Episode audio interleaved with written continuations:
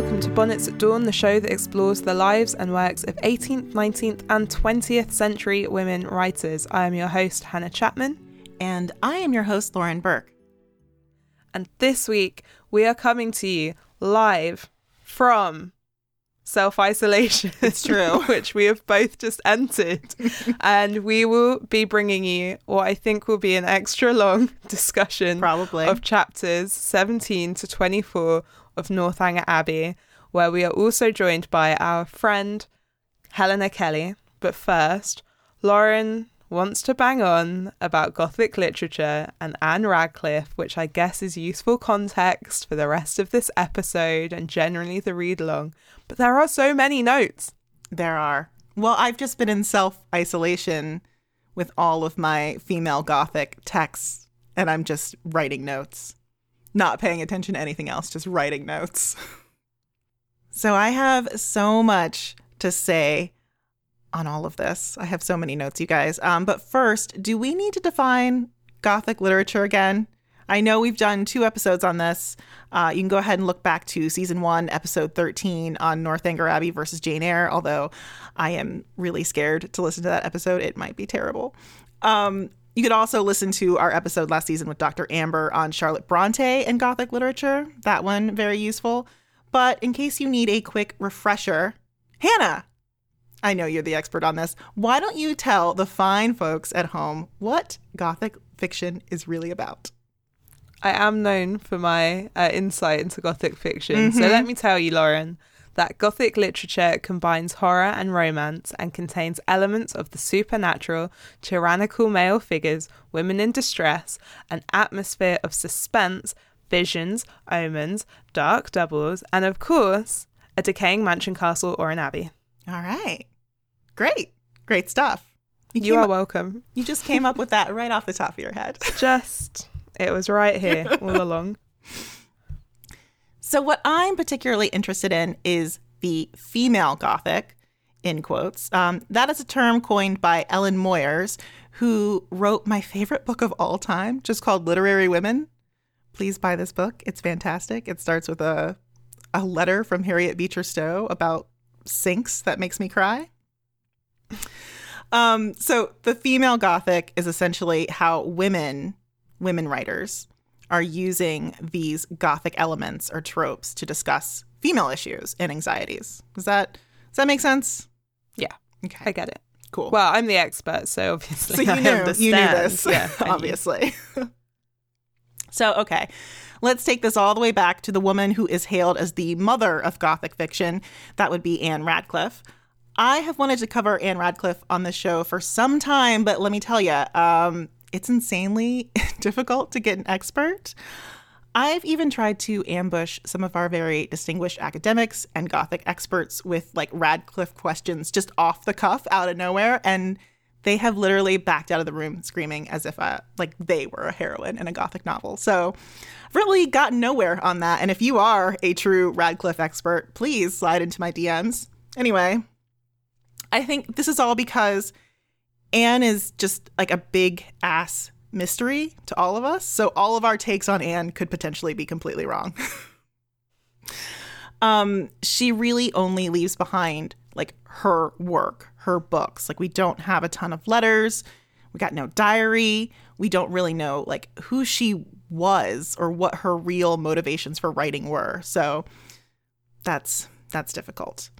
After her death, I find this interesting. The poet Christina Rossetti actually set out to write a biography on Radcliffe, but had to just like give up due to lack of material. And off the top of my head, I cannot remember what she said to her editor, but it was something along the lines of like, I'm just dismayed and I've got to dismiss it. Like, I can't do it. I just can't do it. She really wanted to, though. She really loved Radcliffe. By the way, like everyone loved Radcliffe. All the writers I feel like that we've talked about on this show. Recently, I found myself putting together the bits and pieces that we do have of Anne Radcliffe's life together, and it made me start to think about Northanger Abbey in a new way, which is one of the reasons why I really wanted to do this read-along this year. So here are a few things about Anne Radcliffe.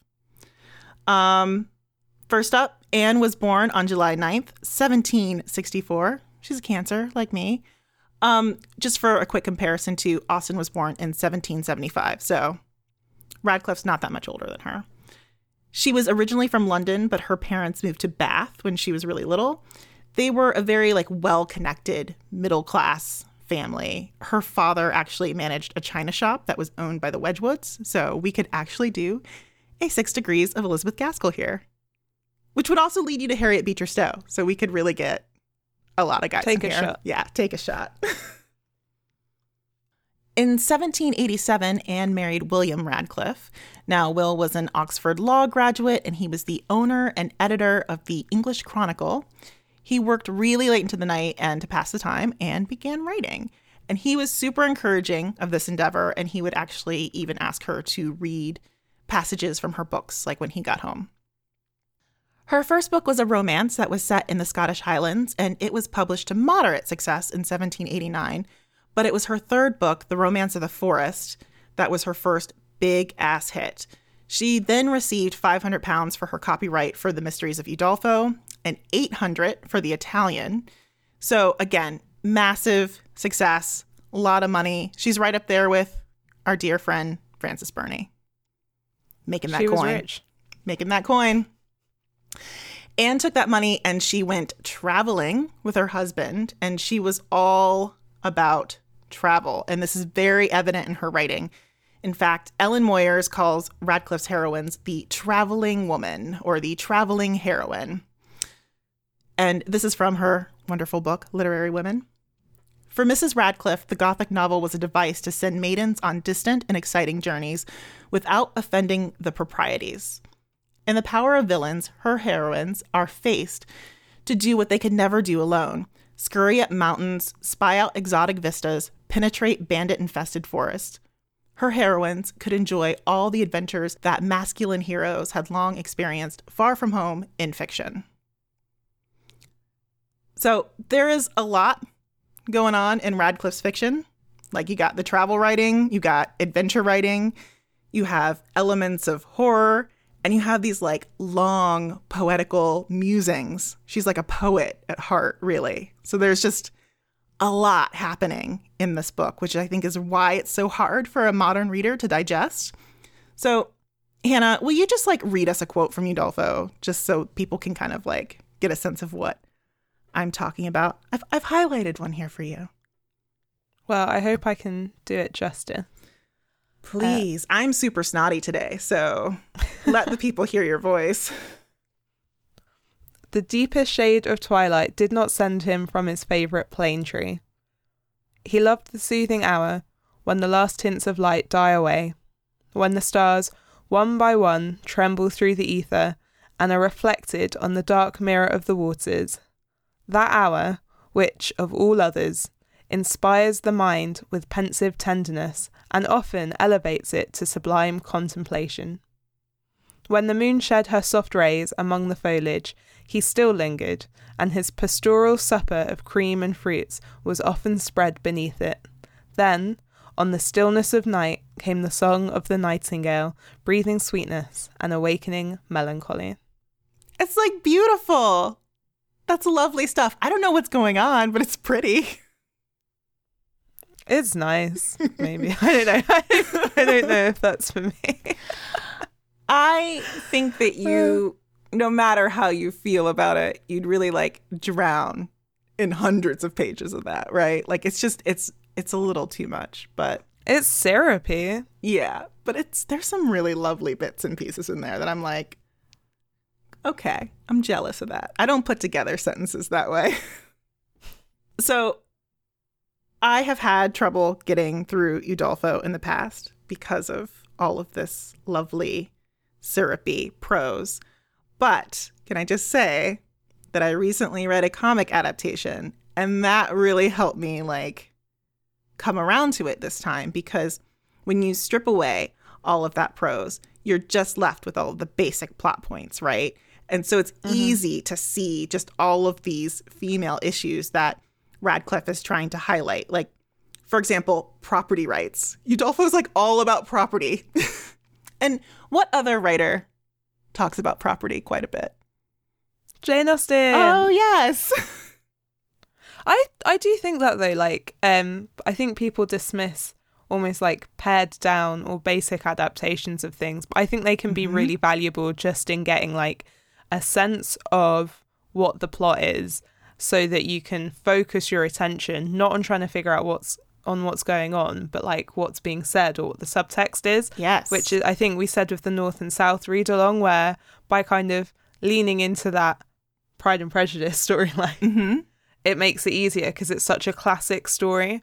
So you know, you kind of know where it's going, and the important thing isn't that she's reinventing romance or, you know, like reinventing the wheel. You're then focused on all of the political stuff. And so with Udolpho, if it's got that like kind of denser writing, if you kind of know what's happening and you know it well and you know what the beats are, then it's almost like a string in the dark, right? You're like holding on to it.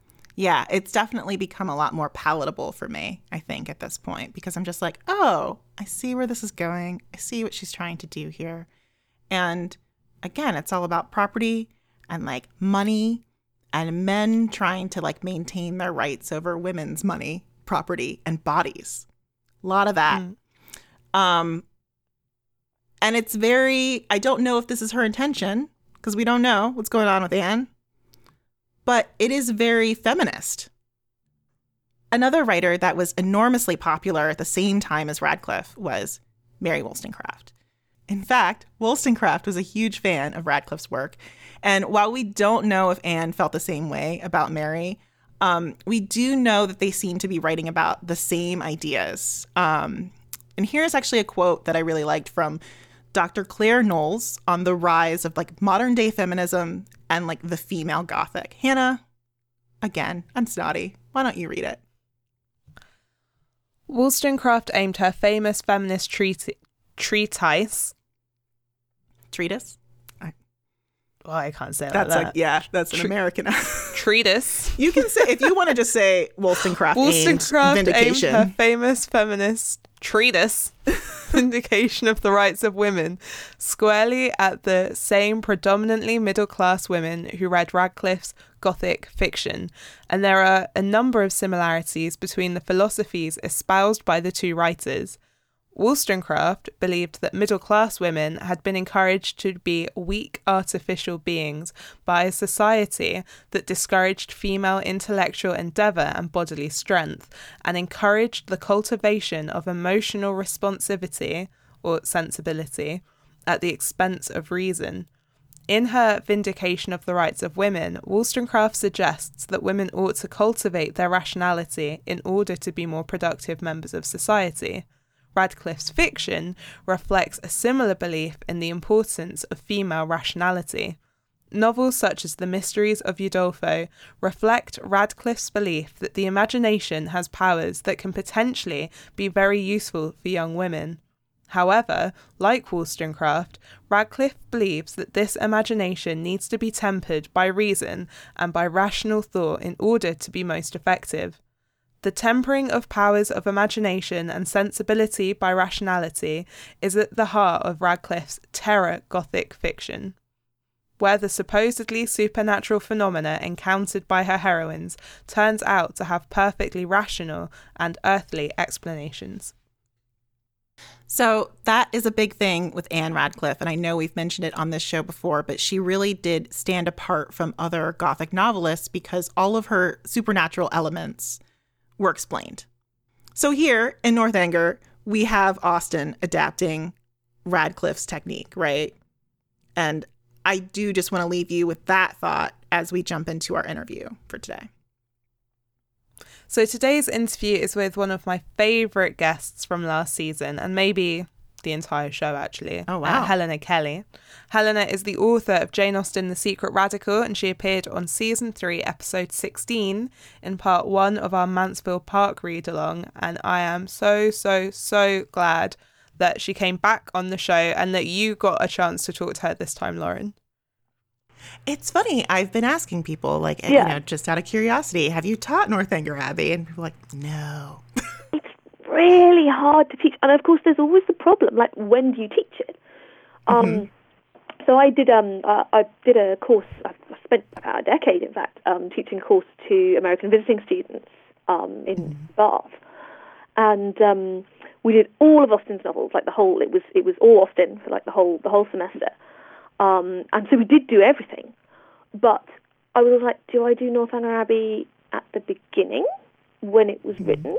Do I do it at the end when it was published? And I came to the conclusion that actually, you know, doing it before Persuasion, right before Persuasion, really doesn't serve it very well, because it doesn't.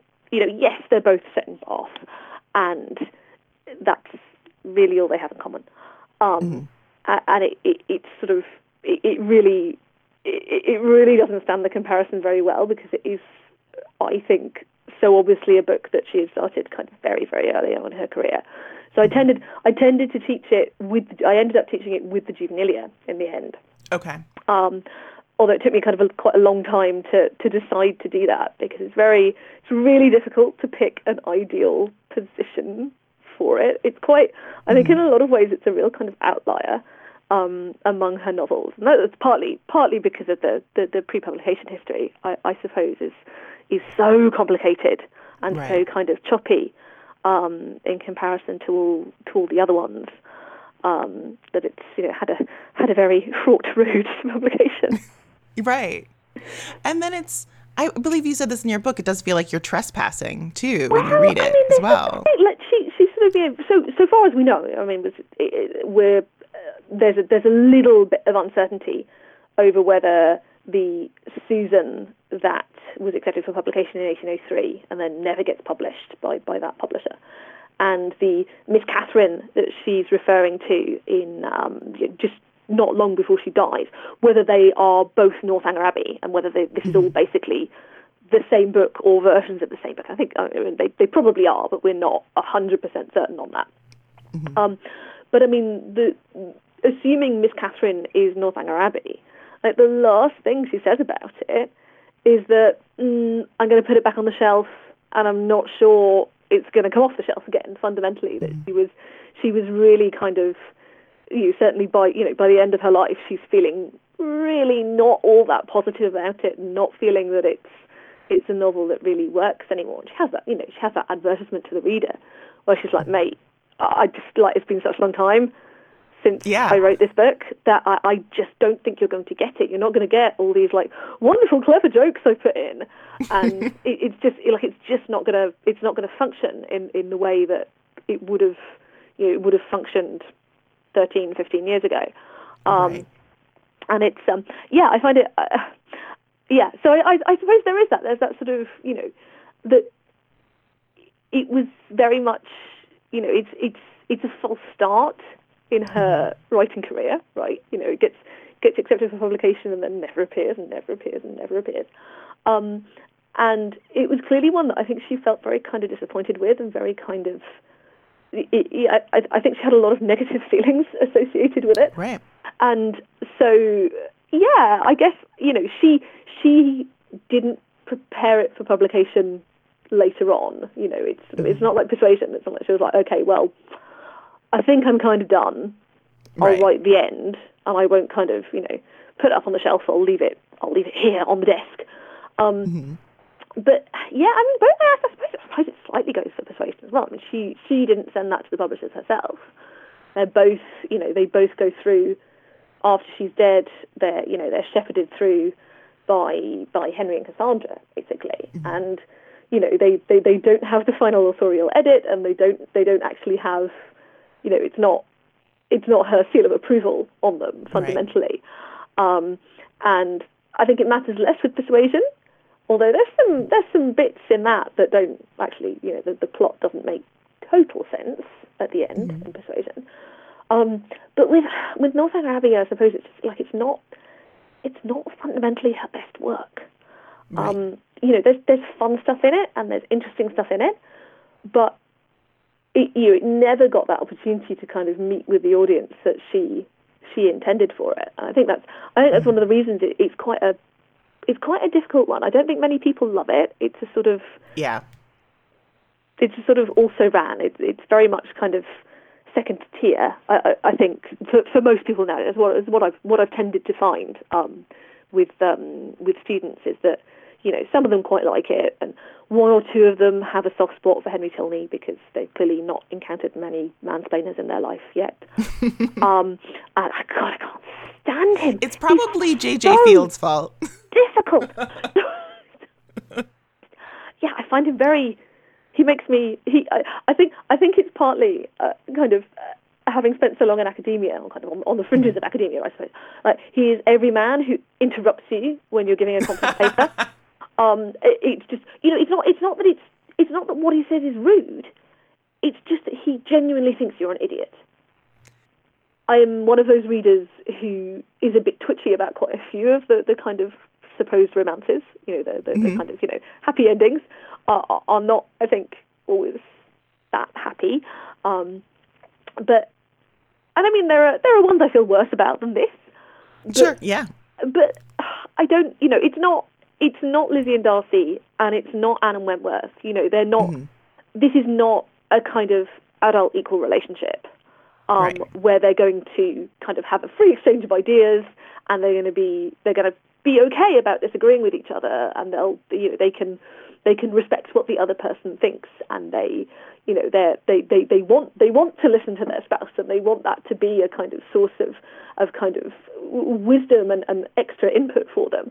And that's not what you're going to get with Catherine and Henry. It's a much more kind of, yeah, he's controlling, and you know, he controls the way that she uses speech, and he refuses to accept that she doesn't keep a diary, and it's all, you know, maybe it's just him flirting and not quite getting it right. And right, maybe, that's it's like, you know, what we've been wondering, like, is he just like a nervous young man who is he just crap at flirting fundamentally, or you know, but we're told that he kind of, you know, he only starts thinking about her seriously because he realizes that she's fallen for him, and it's all very. And I suppose as well, if his father, you know, mistakenly thinking that she's an heiress is kind of pressurizing him, maybe it's meant to put her off. Like, maybe, you know, there's kind of a kind of maelstrom of conflicting emotions for him as well. But yeah, it is very difficult to kind of put your finger on him as a character and work out kind of where he's coming from. Or whether, in fact, he's got kind of, you know, one comment is one thing, and another is another, and another is something else. And it's, yeah, he's done. I think that especially feels very first drafty to me. Yes. And I mean, and I think that, fundamentally, you know, this was a book that she was writing in her early 20s. Well, I suppose it's also possible that he's a portrait of her brother Henry. I mean, which is a kind of... I'm sure I've seen that suggestion floated somewhere, but I don't know quite where. I have too, yeah. And so that kind of brotherly teasiness, you know, is coming from a slightly different place, and she's sort of, you know, that there's a... You know, the reason that it feels like he's an older brother telling off his tiresome younger sibling most of the time is because that is actually the character that she's writing about.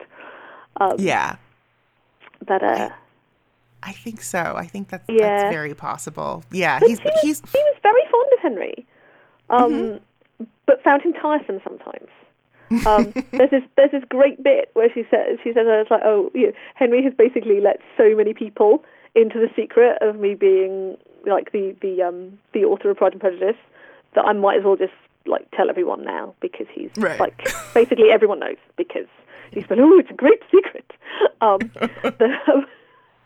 Henry can't keep his mouth shut.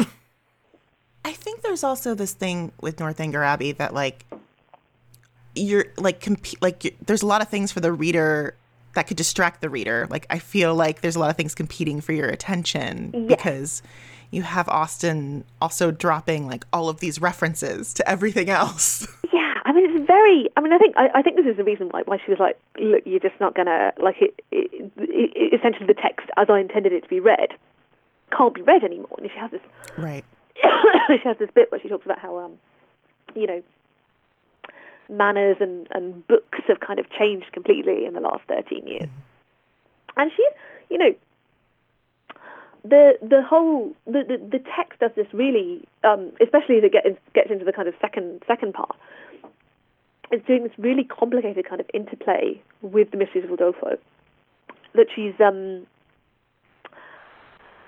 there are, you know, character names, there are even scenes that take place once they're at Northanger Abbey that are really clearly like taken out of Radcliffe's novel. Mm-hmm. And the thing is that I think readers originally would have got all of those and be like, ho ho, this is hilarious. It was such a popular novel at the end of the 18th century that, you know, Austen could expect that everyone would know it and would know it really well, and are going to get all the, you know, get things at the level of kind of like scene parodies, right? Mm. But that by the time you're sort of a decade and a half down the line, you no one had that level of familiarity with it anymore. It wasn't that people had stopped reading it completely, but it was not the hot novel of the day. And the Gothic had kind of, you know, it had kind of slipped down, and no one was as excited by it as they'd been in the 1790s. Mm-hmm. And so, you know, all these really actually quite carefully crafted parallels and like things that she's built up just kind of go and people don't get them.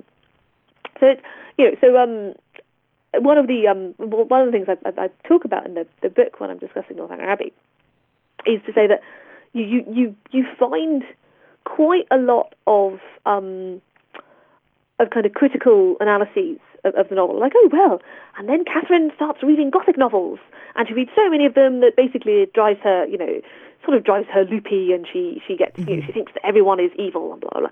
And the thing is that she doesn't even read all of the Mysteries of Udolpho, because mm-hmm. actually, if she did, she would realise that, you know, when Henry does this big long spiel about how the housekeeper Dorothy will show her to this room and this will happen and this will happen, like that's all from like the second half of the novel, but mm-hmm. she hasn't got there, so she doesn't. Henry's trying to kind of make this shared joke with her about this book that he now assumes she must have finished reading, and she hasn't finished reading it because she only gets sort of, you know, just over halfway through. Mm-hmm. And so she knows the whole kind of second half of the book, which is actually quite different. It moves to a different place. You know, introduces new characters. One of them called Henry, mm-hmm. And a housekeeper called like Dorothy. And there's all this stuff that actually she ought to be getting, and that the reader would have been, Austen would have been expecting the readers to get, but that actually, certainly to us, I think, you know, even in sort of 1817, 1818, was just getting missed. That this whole, you know, this very, very carefully crafted kind of intertext, you know, intertextual play that she's set up between the two texts, no one got it. Essentially, I think it's and in the whole, but the whole point of, and it kind of undermines the whole point of what Austen's trying to do, I think, as well, because mm-hmm. what she's actually criticising in Northanger Abbey, I think, is not novel reading, it's reading books wrong and not paying attention to what the author actually wants you to get out of them. You have an awful lot of kind of, there are a lot of incidents in Northanger Abbey where it's quite clear that characters haven't been reading books properly. Mm-hmm. You know, John Thorpe, and he's like, oh, well, you know, Camilla was really rubbish. It was all about like a seesaw and like some old man learning Latin. And those things do actually happen in the novel, in the novel Camilla, but they happen like halfway through the first volume. And so if you've just like flicked through the first one and then, you know, tossed it aside and decided you didn't want to read it, you can't actually say that you've read the novel in any kind of meaningful sense. And so Catherine hasn't actually read The Mysteries of Udolpho in any meaningful sense, because the whole conclusion of the novel is showing that her suspicions were completely wrong, and showing how she, like, essentially everything she thought up to that point was incorrect. And, you know, her evil uncle is quite a lot less evil than she thought. And so, you know, she only makes the mistakes about Henry's dad because she hasn't finished reading her text, you know, because she's not read the novel that she's reading all the way through and kind of properly absorbed what it's trying to tell her. She misunderstands the message of it fundamentally. It's this kind of misunderstanding of what the Gothic is doing, because there's, I mean, arguably there's kind of, you know, there's your standard Gothic works, you know, Castle of Otranto, giant bits of armour drop out of the sky. It's really weird. And then there's, you know, your kind of sexy Gothic porn. So Matthew Lewis is a monk. It's all very rapey, very, like, quite disturbing. But female-authored Gothic, a little bit later in the 18th century, is actually really different, I think. And I wouldn't be alone in thinking that. That it's very much more about your kind of anxieties about women's bodily safety, about their kind of autonomy. There's these amazing fantasies of, like, inheriting land and wealth as women, like, not by marriage, they inherit them themselves. And actually all the stuff that appears to be supernatural isn't supernatural. It's what's called explained Gothic. So it isn't ghosts, it's smugglers. There isn't kind of a dead nun wandering around. It's this mad woman who actually happens to be your auntie as well. There is always, in fact, a rational explanation for what's been going on, and it's not ghosts and devils and kind of it's always kind of human emotions and human motivations. And I mean, there's some really kind of fantastic feminist interpretations of what Radcliffe and Charlotte Smith as well, and her kind of Gothic-y novels are actually doing. And it's much more kind of nuanced and interesting, I think, as well. But Catherine doesn't ever get to that bit. She kind of stays stuck halfway through in the, like, oh, this is really exciting, and there's something terrible behind the black veil, and that actually she has to find out for herself that actually the threat to her is to her physical safety, and also, to men wanting her, in fact, imaginary fortune. But, the heroine of Udolpho does have money, and it's that her evil uncle wants. He doesn't actually want to kill her or, have her raped by brigands or anything. All he wants is her money. And, he's not too particular about how he gets that. And so it's a very... Austen is she's attempting at least to do something very, very complicated. She's kind of importing this whole kind of Gothic-y, fantasy, feminist genre into a very kind of naturalistic, almost kind of hyper-naturalistic story where nothing very much happens, and kind of the most exciting thing is that she gets sent off in the coach by herself. And the people get interrupted in going for walks, but there is a lot in there where Catherine is subject to kind of very modified physical threat, but it is still there, to emotional blackmail from her brother and from Isabella Thorpe. There are pressures on her, and they're the same pressures that actually the female-authored Gothic novel tends to be exploring. But she doesn't realise, I guess, that these sort of older female authors have been trying to warn her, and maybe it's that the patriarchal types are not so keen on the women reading, as it's not the ghosts that they worry about, it's the encouragement to question patriarchal power structures, which actually Radcliffe does do very much. In her work. And I mean, Austen does as well. But do you think it's... I feel like it's billed as a parody of Gothic novel. I don't think it is. I really don't think it is. It's like an homage. Yeah. But yeah. No, absolutely. And I mean, the one of the most famous passages in it is the kind of page and a half that's kind of known as the defense of the novel, where and the narrative voice in Northanger Abbey is not as kind of... it's much more obtrusive. than it is in most of Austen's novels. But she goes off on a right one. She's like, right, okay, you know what? If I normally novel writers are really sarcastic about their heroines reading novels, but I'm not going to do that, and I'm not going to be that, because we are an injured body. We should support each other. And then she writes this entire long, amazing, rolling, call to arms for a sisterhood of writers, and all the novelists she mentions in it are women, and they're really it's really we are fantastic. We are creating something really, really good, and let's not be ashamed of what we're doing, and let's not be ashamed of reading each other's work, because we're pretty fantastic. And ignore the critics, because they're all men anyway.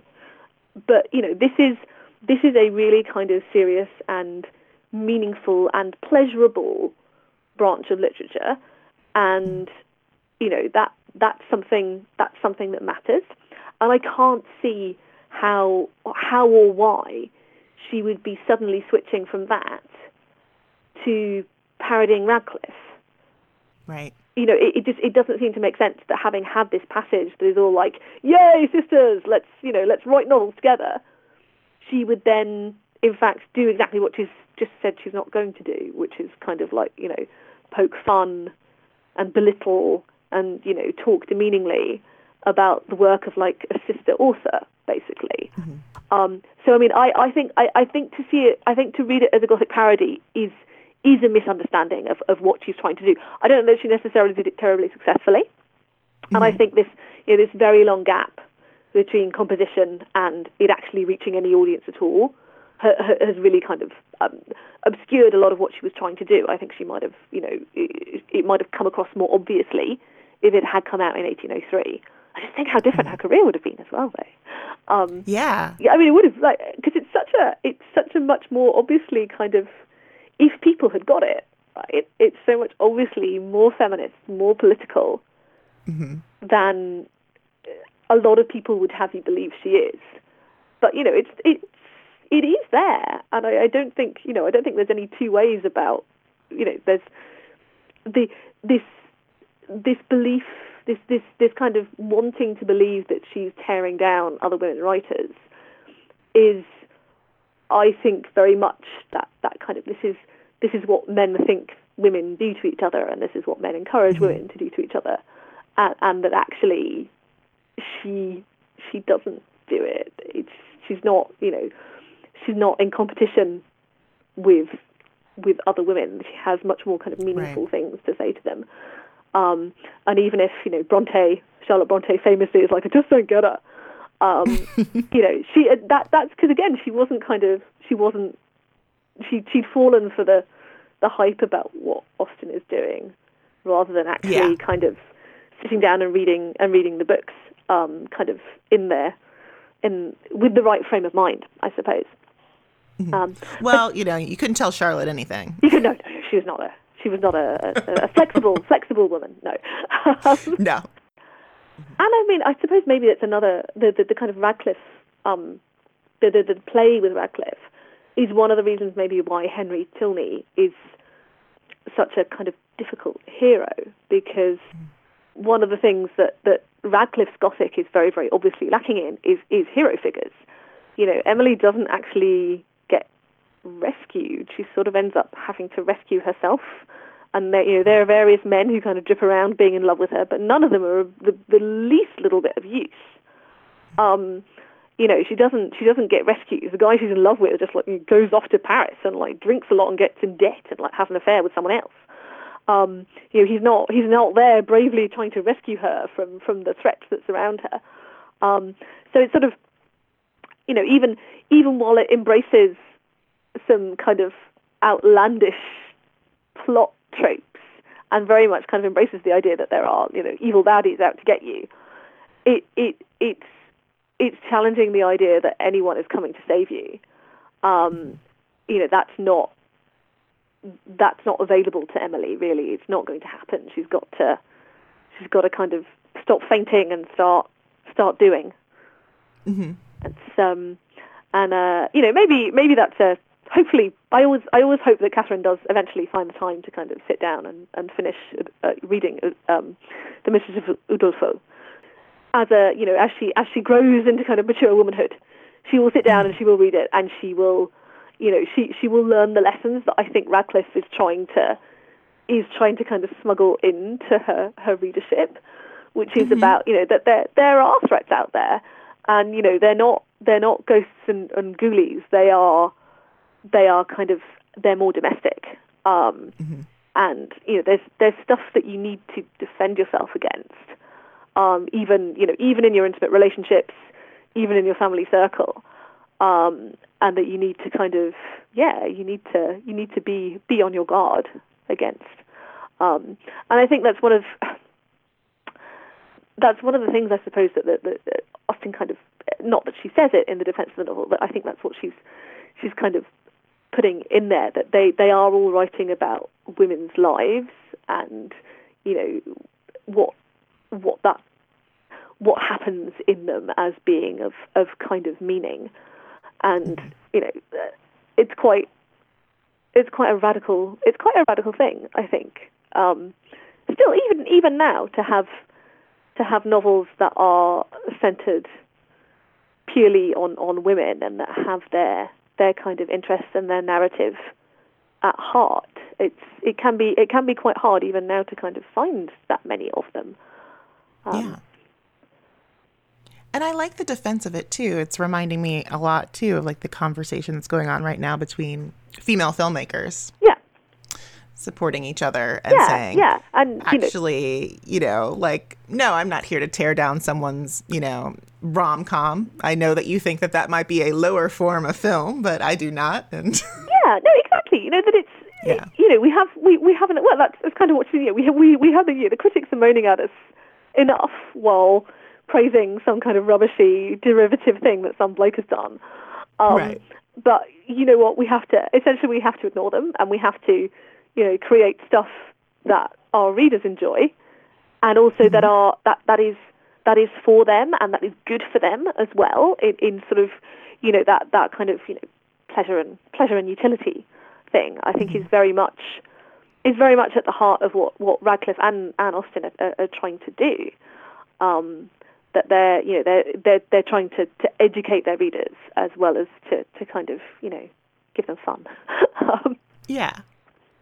Well, see, that is what I do like about Northanger Abbey. It's quite, I think it's also quite sophisticated, too, in that whole, like, Catherine learning to, trust her instincts and not take things at face value, but also the interplay with Udolpho. There are a lot of readings of it as well. So there's this whole kind of, like, subgroup of male critics who are like, oh yes, well, you know what, Austen novels, and basically because Austen was a good woman, and she was like, oh yes, don't get too uppity because you'll be shamed, and that will be the right thing. So like Marianne has to be shamed, and Emma has to be shamed, and like Catherine has to be shamed by their significant men, and that's they need to be controlled and corralled, and the kind of wilder excesses of them attempting to gain power or influence people, or, take control of their own sexual destiny, or kind of question the patriarchy or whatever. All of those things have to be kind of, pulled back into true and kind of, made right and womanly. But I really don't think that's what happened. Like, because Catherine, having been told off by Henry and chucked out of the house by General Tilney, and, she goes home and she's like, actually, now that I have more information, I do think that General Tilney is a bad man. Like, I don't actually think... I mean, okay, I was going a bit over the top by thinking he might have murdered his wife, but fundamentally, he is not a man whose morals I can approve of. He was trying to get my supposed fortune for his son, and why should I respect that? That's not admirable, and that's not something to look up to. That in fact she doesn't internalise that critical voice that Henry kind of introduces her to. She does. I mean, maybe their marriage will be okay, because she does have that little hard nub of thinking that actually what she doesn't need to abandon everything that she's thought, and that maybe she was right and that maybe her, you know, her opinions and Henry's are not always going to, you know, completely agree with each other. Yeah, and I think it's, you know, you need to have that sense of individual, independent thought. Otherwise, it is, you know, and I think if she didn't have that, it would very much be a, you know, she's scolded into rightness and into kind of, you know, correct docile behaviour. But she actually doesn't. She comes back out of it again. I think she's just, she only kind of retreats temporarily, doesn't she? And then she you know, she does reemerge into that little critical murmuring, which is which I guess is the beginnings of feminism. And we are back. Okay, so quote of the episode has to go to Helena with "Ignore the critics, they're all men anyway." That should be a t-shirt. That should be a shirt. That's fine, shouldn't it? I'm up for that. It's a long shirt. It could be a patch, or like a neck tattoo. But maybe a patch. How about a patch? Yeah, I'm not super down with a neck tattoo. For me, personally. We can all get one. And then I do also want to say that, like, it's one of those weird wobbly time Doctor Who moments. But I really loved the chat at the start of the interview just about the book getting shelved. You know, Austen was worried that it had dated badly. And here we are 200 years later. Like, what's the joke, Austen? We don't get it. Totally. With all of her books. Yeah. Maybe Northanger Abbey more than the others, but like... Little did she know. It's just interesting. Yeah. Now, what did you think of Helena's point about Catherine not finishing The Mysteries of Udolpho? Oh, yeah, absolutely agree. Because she's not once, like, described as reading again, basically from the point she meets with Eleanor at the pump room. She's like, "Hey, Eleanor, you going to the ball?" Eleanor's like, "Yeah, Henry's going too." And then she accidentally admits that she fancies him. And then I think it even says, like, a line like, she had no time to read or something like that because she was, like, busy thinking about it. I can't remember. But that's, like, the last time. Yeah. I don't think she reads in the rest of the book. So, yeah, I'm on board with that theory. And, you know, the carriage scene as well. How does she not recognise it? Totally. And it's like the Blaise Castle thing. Like, why would you have the Blaise Castle joke about someone not knowing the truth of a situation and Catherine kind of going along with their conversation? Because this is a book where, like... children learn through repetition, right? As adults, repetition is humour, and Catherine has to be told everything twice, and a lot of the jokes that are in the book happen twice. Yes. I just think there's this, like, repetition, like, theme going through, and a lot of stuff is, like, foreshadowed, and I think, the Blaise Castle thing is kind of pointing at moments like this. Yeah. I totally agree. I don't think she's read it either, or has. If she has, she just has, like, the worst reading comprehension ever. Plot is, like, the basic thing. Like, most people can take plot away from something, right? Right. Everyone that's read Austen can take away the basic plot of boy meets girl, girl likes boy. But the nuance is the thing. Catherine is just like, I don't know what happened. Yeah. I mean, and here is a quote literally from Mysteries of Udolpho. So, like, if Catherine had read this quote, I feel like she would have got it. Hannah, do you want to read it or should I read it? You should read it. Okay. "A well-informed mind is the best security against the contagion of folly or vice. The vacant mind is ever on watch for relief and ready to plunge into error to escape from the languor of idleness. Store it with ideas, teach it with the pleasure of thinking, and the temptations of the world without will be counteracted by the gratifications derived from the world within." I mean, a well-informed mind is the best security against the contagion of folly and vice. I feel like Catherine would get that, right? Yeah, you'd think so. This quote also sounds like it could be from Northanger Abbey, honestly, or the essential lesson that Austen is trying to get across in this book. I know in the Facebook group I did say that I always take a step back when Northanger Abbey is billed as a parody or satire, and I did, you know, kind of question that in the interview as well. I'm not saying that this doesn't, like, contain satiric elements, but I think my question is, or what I think we need to take a look at is, like, what Jane Austen is skewering here. Because I don't think she's, you know, taking a jab at Radcliffe or, like, the basic ideas in Mysteries of Udolpho. I just think it's one of those you have to be, because this is what I said in the Facebook group, like, in response. I think it, like, it is a joke. The joke isn't on Radcliffe. The joke is laughing with Radcliffe. You have to understand Radcliffe to get the joke. You have to understand that Blaise Castle is a folly to get the joke. Right. So it's not like Radcliffe is wrong and Radcliffe is bad. And so again, like, it's not to be contrary. I do think it's a parody. I don't necessarily think that parody is always a bad thing. No, like, I don't. A negative thing. I think that's the easy reading, and that's the one I've seen time and time again of Northanger Abbey. Like, oh, Jane Austen is laughing at other female writers, or she's laughing at Radcliffe, and I'm like, she's laughing, like, at people who don't fully comprehend things or don't read the book. They, you know, like. But it's so interesting, isn't it? Because when you talk about stuff like this, then sometimes it's like the tendency or the, and like I do it, that you can be tempted to then, like, overcorrect and say, oh, well, then it's not this thing at all. Mm-hmm. And then it's like, actually, it's more complicated, and it isn't, like, you know, like, it's very hard to have a reading where it's like, this exact thing that I'm saying is, like, 100% right, and there's no, like.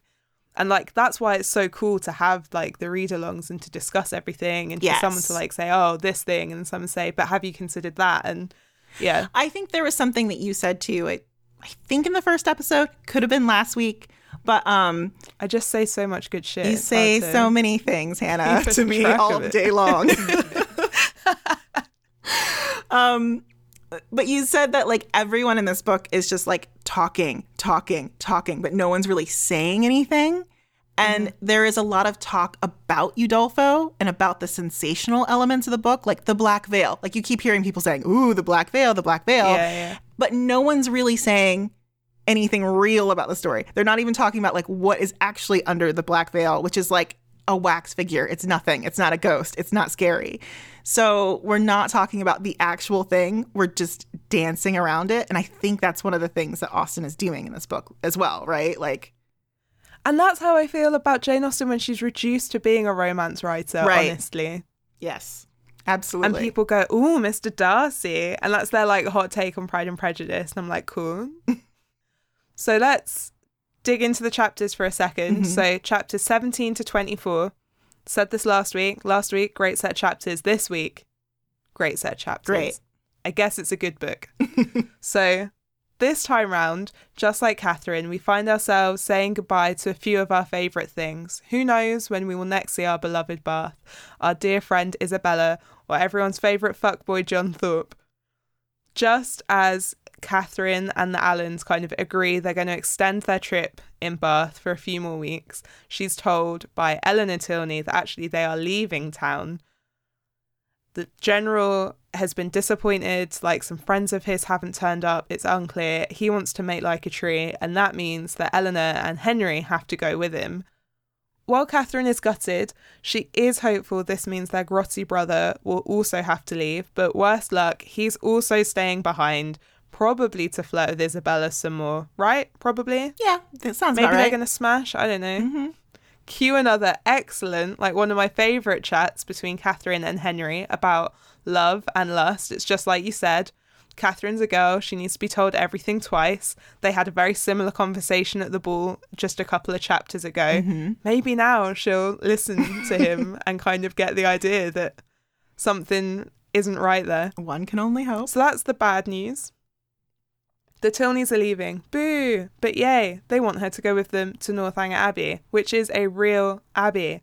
Catherine is super excited. Not only is she going to go and stay in like a real ruined abbey, but she also gets to spend like a month with her number one crush. Yeah. Can you believe it? Can you comprehend? Great news. Excellent. Yes. Taylor Swift should write a song about this chapter. Oh my God, yes. Bath boy. I'm down for it. Guys, let's all reach out to Taylor today. Tweet it. If she can play a ginger cat, she can write this song. Absolutely. So the journey doesn't start off particularly well. She's a little overwhelmed by their father, the general's presence, but then he you know, puts her in the carriage with Henry. Catherine's kind of sitting there. She can't help comparing him to the only other man she's gone for a ride with. True story. See what I did there? They don't actually have sex, though. Don't worry, that wasn't innuendo. When they get to Northanger, she's a little disappointed to find that the General is a man of improvements. So it's not quite the tumbling romantic ruin she was hoping for. But there is a mystery, because beneath the layer of well-proportioned and elegantly furnished rooms, there is the mystery surrounding the death of Henry's mother, the General's coldness to her memory, and why he is so fond of taking early morning walks. Yeah, so weird. She's just like... Her dad doesn't do that? My dad doesn't do it. Mr. Allen doesn't take his walks so early in the morning. That, love that bit. Don't know why. It's not even that funny. Made me laugh. So Catherine begins an investigation, and because despite what Isabella says... she isn't sly. She admits to Henry that she thinks his dad might have murdered his mum. She does. She does admit that. He finds her skulking around in his dead mum's rooms, and she's like, by the way, I think your dad did it. Done her in. They have a fight. You know, she's upset. It's an upset. That's where we leave her. Yeah. But also, gothic mystery moments. There's a big old chest full of shopping lists. A great scene where she has a bad night's sleep. Great set of chapters. Altogether, 10 out of 10. Would recommend chapters 17 to 24. Lauren, Loza, what are your best bits? I agree. Actually, just thinking about the chest real quick. I'm pulling out my notebook. The chest scene is so good. I just like... There's a hilarious moment with the chest too, where she's also like, I didn't learn my lesson from the chest. I should have learned my lesson. And I'm like, yes, Catherine.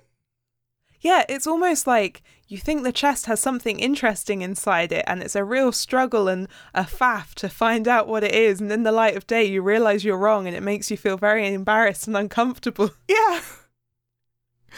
Does that sound familiar? It does. All too familiar. Oh, my God. Okay, there are so many good things in my notes here. I am just going to mention a couple of quick things. Okay, first... taking it back to chapter 18. Isabella is super crafty in this chapter, isn't she? When she's like talking to Catherine about JT and proposals. And what I think is really great is that Catherine really thinks that Isabella isn't hearing her when she's saying, you know, I was never interested in your brother. I'm not, like, what are you talking about? I'm not going to marry your brother. This is crazy. But really, she's not listening to Isabella, who is just like laying out all this groundwork for like how she's going to jilt James. Yeah, absolutely. It's amazing. That's the Thorpe classic move. Great move. They both do it. Yes. And there's been a lot of talk, too, in the Facebook group of, like, is Isabella just, like, you know, is she manipulative, or is she just sort of, like, hapless and, like, an idiot? No. And does she get what she's even saying? Of course she isn't hapless. She is so calculating. Super calculating. Great scene where it's like Catherine is not paying attention.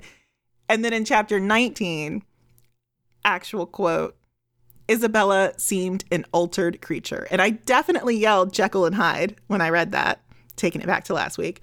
But I also wrote, Catherine, when someone shows you who they are, believe them.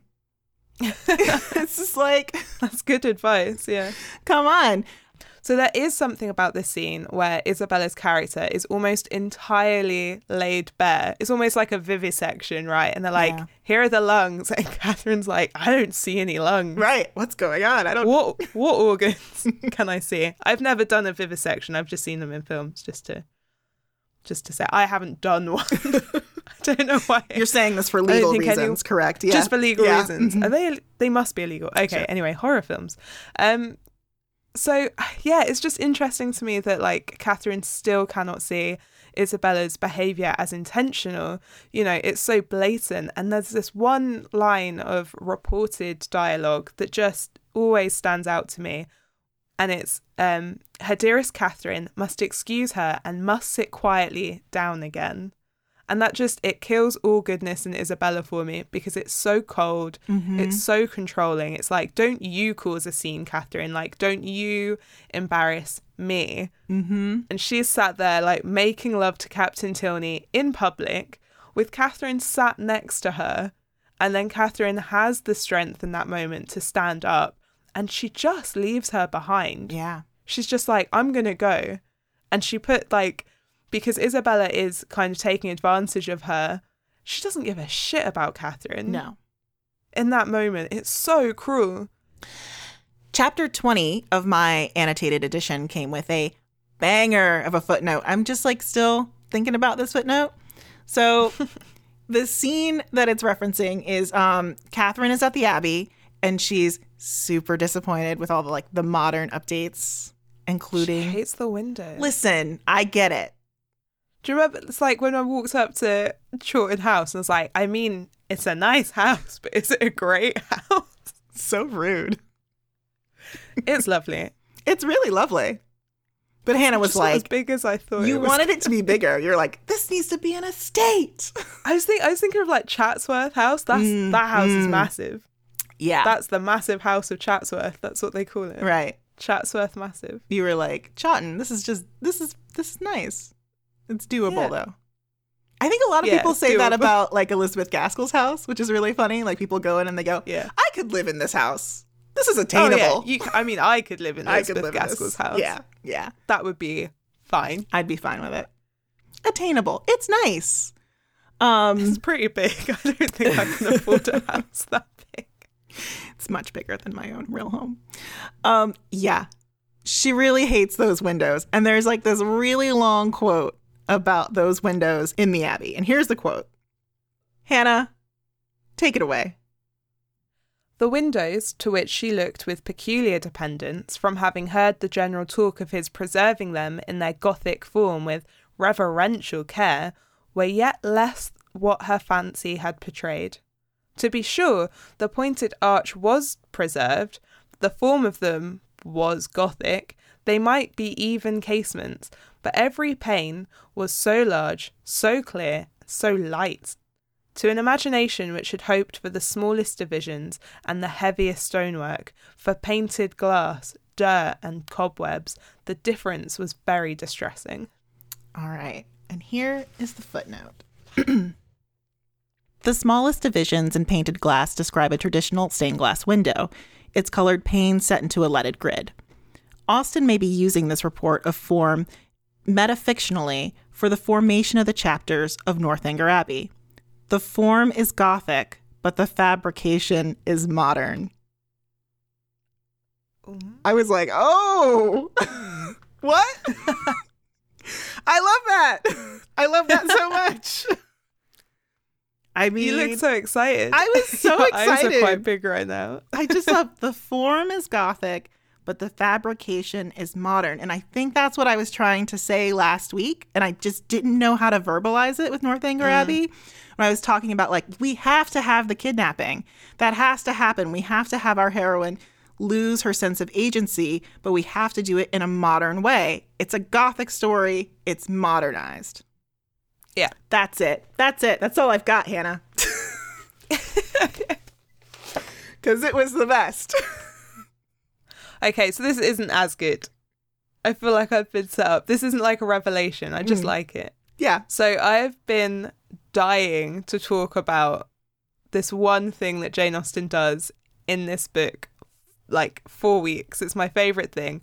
It's this one like particular stylistic choice, like character development that she only does with this one character. I don't think I've seen it in any of her other books. And it's one of those lovely moments where, because Austen is like so clever with her humor, it is hard to like catch her in the act of it at all times. And every time the general gives one of his long speeches, I'm just like howling with laughter. Honestly, second to John Thorpe, he's my favorite character. He gives me such anxiety. I think I like these like high energy dickheads. Yeah. Because like I could really spar with him, you know? Oh, he makes me so nervous. He's one of those people like you'd go out to eat with them. And like you'd mention something like, oh, my chicken is like a little cold, but you know, and then he just like starts screaming at the server. And you're like, oh God. And that sets me on edge. I just, what? Your chicken's cold? This is anyway. Yeah. That's it's not a chicken speech. So I've got like a just a couple of examples of what I mean. Mm-hmm. So this might not even be that funny. I just really like it. So the general has just... yeah, I have to set this one up, actually. Mm-hmm. So the general, when Eleanor Tilney is trying to invite Catherine to come to Northanger Abbey with them, the general just kind of like walks in and is like, oh, what's up? Are you about, you know, is it good news? Yeah. And then Eleanor's like, well, I was just about to ask her. And he's like, well, proceed by all means. I know how much your heart is in it. My daughter, Miss Morland, he continued, without leaving his daughter time to speak, has been forming a very bold wish. Yeah. So that's just the first time it happens. Mm-hmm. And then it kind of gets going. And then we get another one. It's, what say you, Eleanor? Speak your opinion, for ladies can best tell the taste of ladies in regard to places as well as men. And then he gets half a page of dialogue describing what he's done with his property. I mean, and then... Well, can I just interject and say that goes back to your point that Austen is doing something with male dialogue, right? I mean, this is... Yes. This is it. This is like, she's laying it out. And then this is just the last example. There are so many more. I just want people to notice it. I think it's such good characterization. So this is when Austen's doing that thing. So he's not talking in the third person. She's describing, it's reported dialogue. Mm-hmm. Which should she prefer? He was equally at her service. Which did his daughter think would most accord with her fair friend's wishes? But he thought he could discern. Yes, he certainly read in Miss Morland's eye a judicious desire of making use of the smiling weather. Like, if Henry Tilney is a mansplainer, he learnt from the fucking master. Yeah, he did. I really enjoyed reading those scenes with him at the Abbey because it's such a masterclass in, like, how do I even say this? Dick measuring, like oh yeah, absolutely. Yeah, he's just all of the stuff, and he's like, Mr. Allen doesn't like gardening. Oh, what a happy man indeed. Yeah, it's just like he's like, haha, what a happy man, cretin. And she doesn't have to put the cretin in because you know what he's saying because she's developed his character so effectively. She really has through, like those little, just through what he says, just everything, the china, the the dining room. Everything. You're just like, this guy has to conquer everything. That's his thing. He's competitive. He has to conquer it. He's just like, he's shallow. He's a mansplainer. The worst. And cut this out if you want to, but this is my issue with James Gunn because... I was not expecting that. People think Guardians of the Galaxy is a great film. Give me one line of dialogue in that film that could not have been said by a different character. You can, like, that is pick and mix dialogue. I feel anyone can say any of those lines or any of those jokes. You can't do that with Austen because her dialogue sounds like the characters. John Thorpe is distinctly John Thorpe. Mm-hmm. Catherine is distinctly Catherine. Isabella is distinctly Isabella. Mm-hmm. She's not a lazy dialogue writer. No. It's fantastic. And the general is just... chef's kiss, the best, second to John Thorpe. So a couple of other things that I liked about this set of chapters, we mentioned them really briefly, is just all of the stuff with the chest and Catherine's response to the chest and when she sees it. And I just highlighted this because she starts talking to herself. Mm-hmm. And it's just seeing her thought process about it was just so, I just loved it. It's such a cute little set of chapters, the two before... the all of the stuff with the mum starts, the chest mystery, the mini mystery is just really sweetly handled. And I wrote next to it, Catherine, you little weirdo. She's so excited by it. And then she's all like, oh, I'm going to stay up until the middle of the night and then I'm going to read these papers. And then she falls asleep before midnight.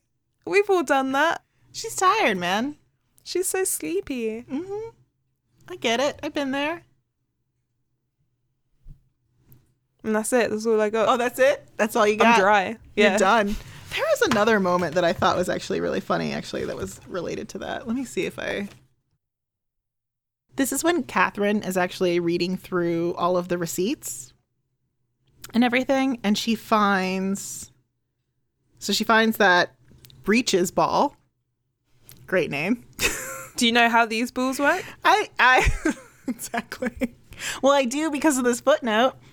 So this footnote's a chalky clump for dry scrubbing and whitening stains on pants. And I was like, oh, okay. And then it continues and it says, in a subtle string of balls, in italics, Catherine's career courses from tomboyish lover of baseballs to teenage longing for dance balls to confrontation with the signifier of the female labor. Oh.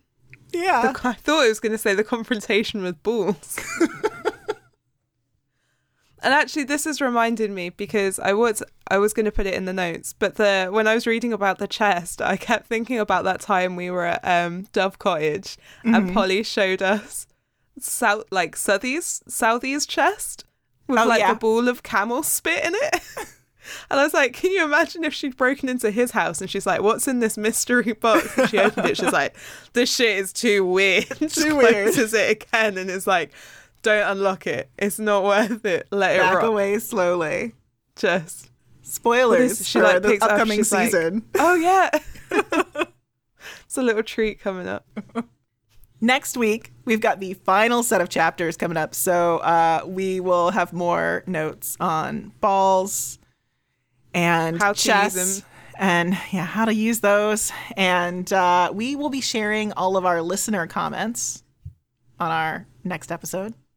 You can find us, as always, on Instagram and Twitter at bonnetsatdawn. You can email us bonnetsatdawn@gmail.com, and you can join our Facebook group by searching Bonnets at Dawn, answering the questions, agreeing to the rules, jumping through all the hoops, mm-hmm. and then finally you can tell us about balls in the comments. Yeah, it sounds good. Yeah. All right. Sounds reasonable. Guys. Bye. Bye.